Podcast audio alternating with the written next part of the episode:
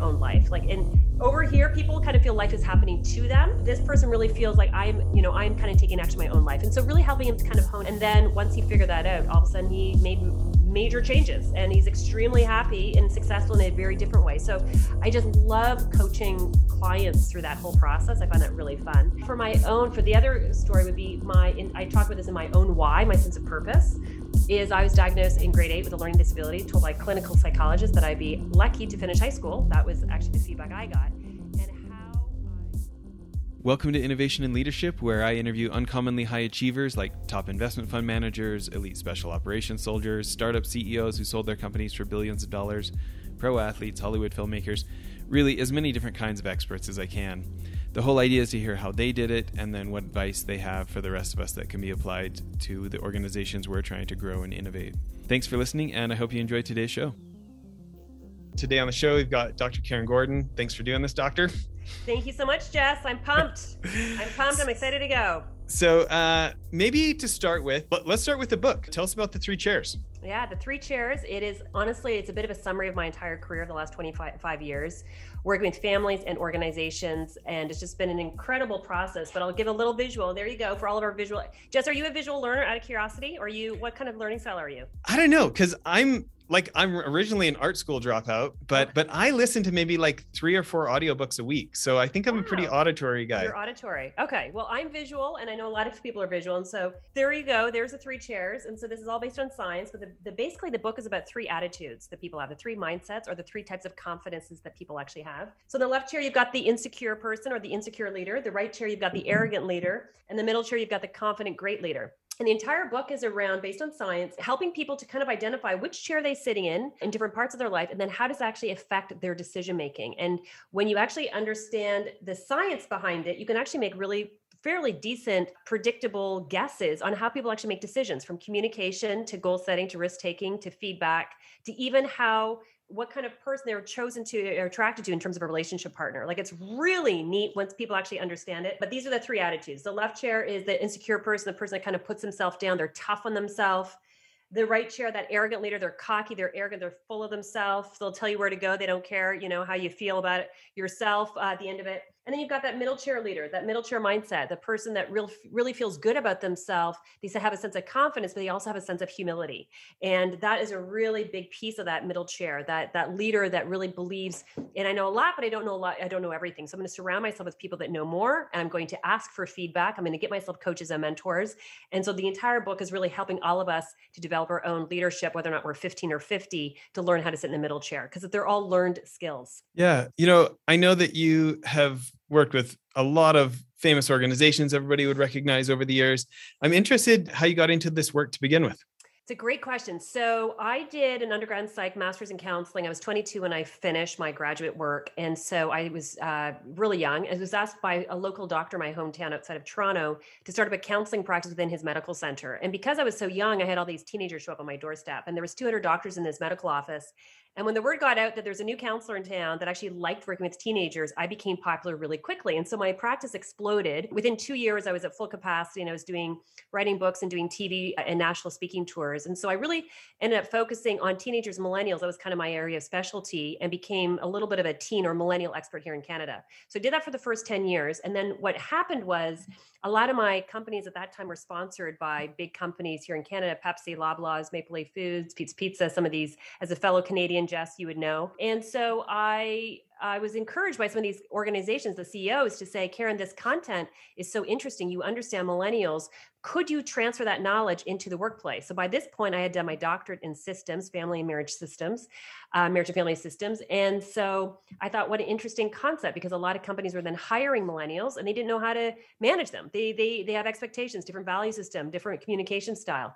And because I'm trained in systems, it was actually a pretty easy transfer. So I basically took all the data that I knew from family systems and transferred it into organizational systems.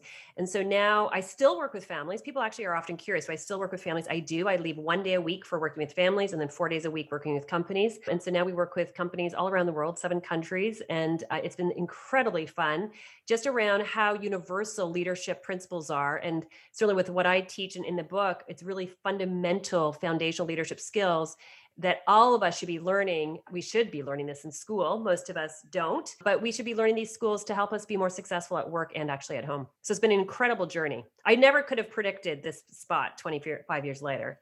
Too fun. You know, I'm interested in this idea of I feel like in different situations, I'm in the insecure box seat and ah, I need some okay. more confidence. I love and it. I feel like identifying, Jess. I like yeah, that. And then I see in other situations. I am in the like, you know, like walking around act thinking I'm a big deal, you know? Right. And so yes. I'm interested in in either of those scenarios, tips for, you know, when you recognize that about yourself, how to kind of center yourself and get back to that middle chair. So what you're experiencing right now is what a lot of people do is when they actually first learn the chairs. And by the way, I teach this concept to as young as five year olds. Once I once I put chairs in front of people and I, I can explain it, people can start identifying. Wow, in this environment, I'm in the middle chair. In this environment, I'm in the in the left chair.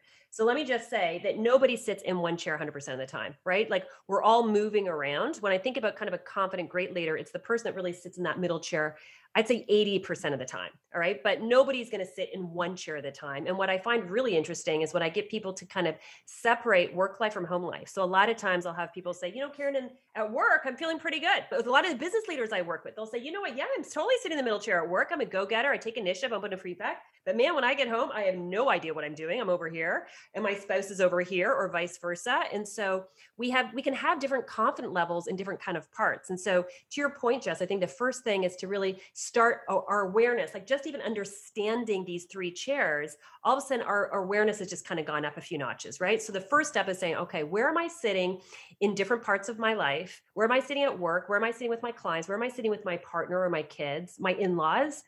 And then what do I need to do to get myself in the middle chair? So the question I like to ask clients is if I if I'm a magician and I can basically poof, I can as a magician, I can make you sit in the middle chair when you're with this person, what would you do differently? And all of a sudden, if we can kind of start thinking that way, all of a sudden people can actually start filling in the blanks. Well, if I'm sitting in the middle chair, I would assert myself. I would not be afraid of conflict. I'd voice, you know, I would try to problem solve. It's really interesting. Once people start uh, visualizing almost themselves in that middle chair, answers start flowing a lot quicker in terms of how they would actually respond in different situations.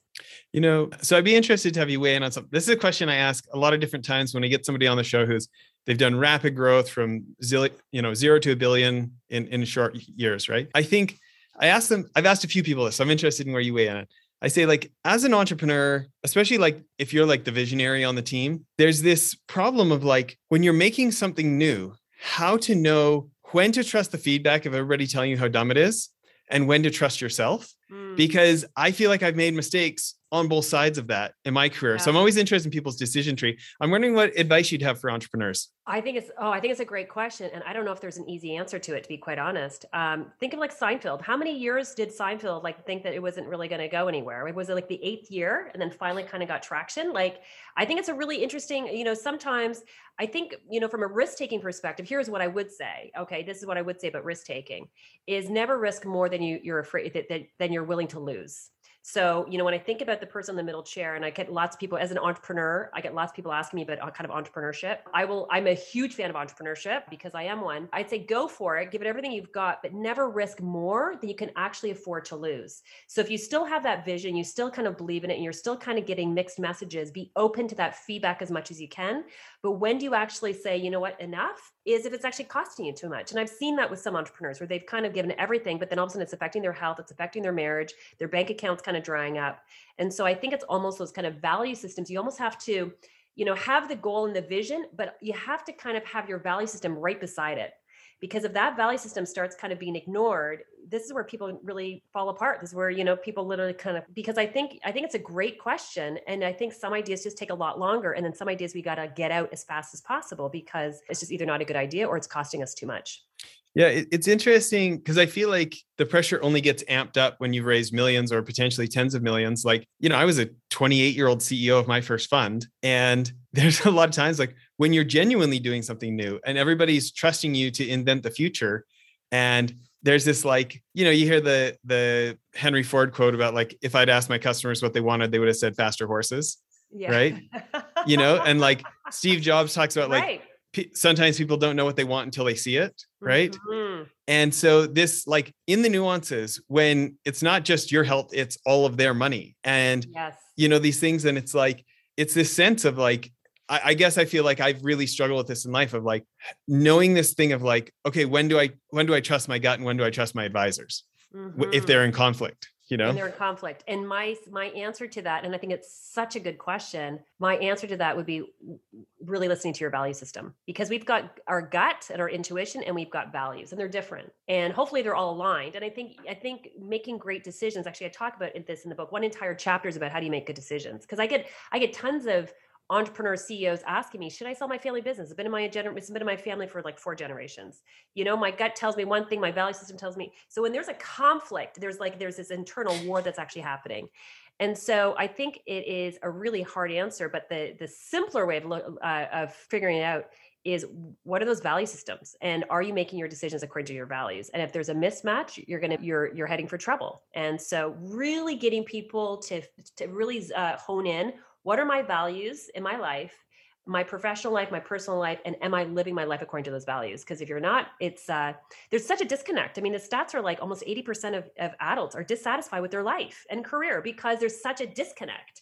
I think covid has been interesting for that right? I think covid has really made people rethink do i really want to be living this life? Do i really want to be having this company? So i think covid is made a lot of people kind of hit a bit of a reset, a rethink button, but that is such a fundamental piece around people that really are sitting in that middle chair. They're they're making their decisions according to with what their value system is, not necessarily with what other people want their value system to be. That that feels like it would require some quiet reflection with phone on airplane mode. Oh, let me tell you. You know, a lot of the best innovators, they figure out their ideas when they're on a walk in nature, when they're in the shower, when they're driving, when it's quiet because when i ask people you know the, the concept about values is so interesting right? Because you know we all kind of put in our like business you know uh, proposals and all that but when i really get people to really figure out what their values are a lot of people don't know and they're not able to actualize it. It's like these fluffy words that are kind of out there and so, you know, one of the things I try to do with all the leaders I work with is really identify not what are your top five values that you will live your life according to, and then how are you going to actualize that in your life? What's the what's the behavior? Because otherwise it's too fluffy it's too out there. If it's not actualized into an action statement it will have no impact on a person's life. So to your point yes it does take quiet reflection. It does take going to a cottage going to retreat for a day or two to get really quiet around what is it i really want for my life and what are the steps i need to do to to make that happen. And I think if people can be anchored in that, it can be turbulent all around us, but then we have a sense of centeredness. Yeah, that's a great point. Well, listen, uh, tell us one of your favorite stories from the book. One of the favorite stories, oh my goodness, there's so many. There's probably two. The one would be actually uh, a business owner that I was working with who had, I think he was in second or third generation.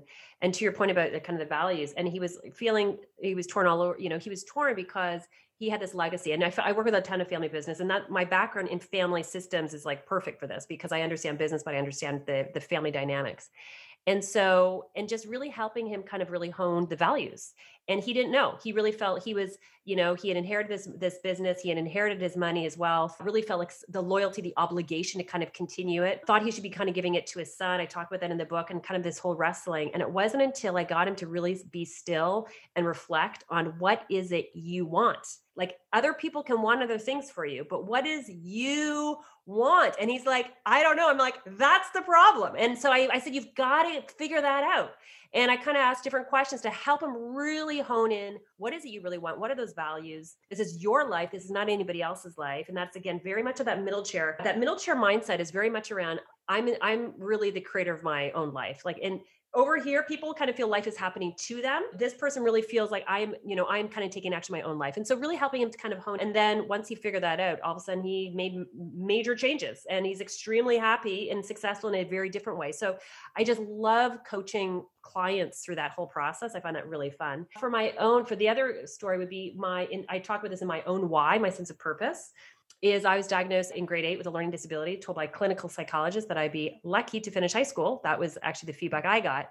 And how I received that feedback, and then how my parents responded, and then how I was kind of able to kind of push through it and wrestle through that. That's where my own leadership journey really started. And so I'm very passionate about that because you know we all have external stressors in our life you know some of it for me was in my ld some people it's parents divorcing or financial we all have different stressors and so often that left chair is kind of like i have no control. I have no control. I can't do anything and so much of the book is that you know we can all choose to learn to sit in the middle chair. We it takes work it takes effort but it is possible with intention. And so i start the book with that and just in terms of that that's that was really my own purpose my one of my one of my whys for the book and just kind of giving hope. You know i really want people to have a sense of hope that confidence and great leadership are learned. Like these are things that we can all learn if if we want to. Yeah. You know maybe switching gears a little bit thinking about the, the business that you're in mm-hmm. um uh, like i feel like so our our consulting firm greystoke advisors you know we've got clients like google and intel and general electric and stuff most of that I feel like we lucked into. It's like either I have a friend who got hired there and got us in, or I hired one of my employees who used to work there and they just called their old friends. Yeah, you know, like yeah. I'm interested advice you have for people who want to break into big Fortune 500 accounts or things like that. Any any thoughts that you have of of how you've been successful? Yes. Well, my secret sauce is I tell people to go in the side door and the back door. That, that's my metaphor. I'm very visual in terms of how I coach. And so what what do a lot of us do? We go on LinkedIn, we make kind of like connections that people that never really respond back to us. We, you know, we apply on online applications and the stats are what 89% of jobs are actually through networking somebody that you know. So much of success is around relationship. And it doesn't mean that you have to be born and raised in an affluent area. That's totally not true. That was not my experience. I had to kind of work and hustle from the ground up. But if you can really kind of focus on developing really strong relationships right out of the gate is going to be really important. And think about not the front door but the back door the side door. So what do i mean by that? So front door would be kind of applications online side door would be like who do i possibly know is a friend of a friend of a friend of a friend that has somebody that knows somebody in google? And you start kind of making those connections. You start chatting with people. You start kind of reaching out. When i so i produced my first tv show. I work part-time in tv i produced my first tv show when i was 25 years old. I had no tv experience. I had this crazy idea when i was 23 years old to produce tv even though i have like no experience and but I had a friend of a friend of a friend of a friend who knew somebody in MuchMusic because it was a music talk show. And so I did one introduction that introduced me to another introduction. It, like literally, it's like a, it was like eight people down. But by the time I finally got and had my interview with MuchMusic, that person introduced me to the CEO of Global CanWest, and they ended up producing my show. So you know, I, it was a national show. We did it for three years, super fun but it was like i had i had like one little contact and it's like you just kind of like keep going. So to me if you kind of think about the side and the back door is relationships. Who do you know? Like we all have about at least 200 contacts in our influence who do we know that knows somebody of somebody of somebody in the area they actually want to work in? That's more of a side door. And the other thing is volunteering the amount of people that i know. So okay so robert herjavec did my did my forward in the book. He talks about this great story about how he actually kind of first got into his first business was around he actually ended volunteering. I know tons of different business leaders that if they want to work somewhere yes you can kind of apply for the job but why not do an internship? And if they don't have it posted then go go create one. Take initiative have that kind of design because internships volunteering cost companies nothing. It's a great trial run it's a great way to test drive. But it's amazing that people don't a lot of people don't think like that. It's like no i've got to i've got to earn money. Well okay yeah but it's such such a short term short term lot like think long term gain like think big picture but i find a lot of people just want the money right now and so they're not willing to to kind of doing those volunteer hours. but i find volunteering has been one of the secret sauces um, of, of really kind of breaking into like the back door in terms of the organization. So that's what I would say. It's it's funny bringing up MuchMusic. I, I you know I haven't I've spent a lot of years out of Canada and like right. I know everybody doesn't know like we weren't getting MTV. We were not getting MTV. So yes, for all of our American listeners, so much music is like the equivalent of Canadian MTV. I know, and it was. Uh, I mean, they don't even have it anymore. But back then, it was like a really big deal. And so it's. But you know, thinking and and that's where again that emotional intelligence that middle chair is like know what you want right? Know what you want have that goal but then step on the gas. Like take initiative. There there's so much of a mindset that somehow life is going to be handed to us. And i think about you know when i speak to young people when i speak to even people in their 20s and 30s that are dissatisfied then do something. Like stop complaining. Like I know what the problem is, but do something about it. There, it's really interesting that one of the things we have really done a terrible job, I think, within the, the educational system is not teaching problem solving. Not teaching like if there's like if this is a problem, what are you going to do to fix it? So um, I'm very solution focused in my mindset, and I feel like so you know yes there's challenges but like let's get creative around doing something different for a better outcome so what what year did you start producing your first tv show i was when it finally it took me two years to produce it but it, i started when i was 23 and then it actually hit the airwaves at 25 and then we sold it across Canada, the US, and Singapore actually. And I have like zero television training. Like this is the and I and I partnered up with all the five record labels in Canada. Sony Universal. What, what was the show about? The show was called Spill Your Guts, and it was I had this crazy idea to marry psychology with music. And I thought, you know, music is so interesting because music is like poetry and people are like pouring their heart and soul out on paper. And so I thought, could I? And, and music was also a way for me to connect with teenagers. And again, back in that time, I was focused on teenagers and millennials. Yeah. What, what year would this have been?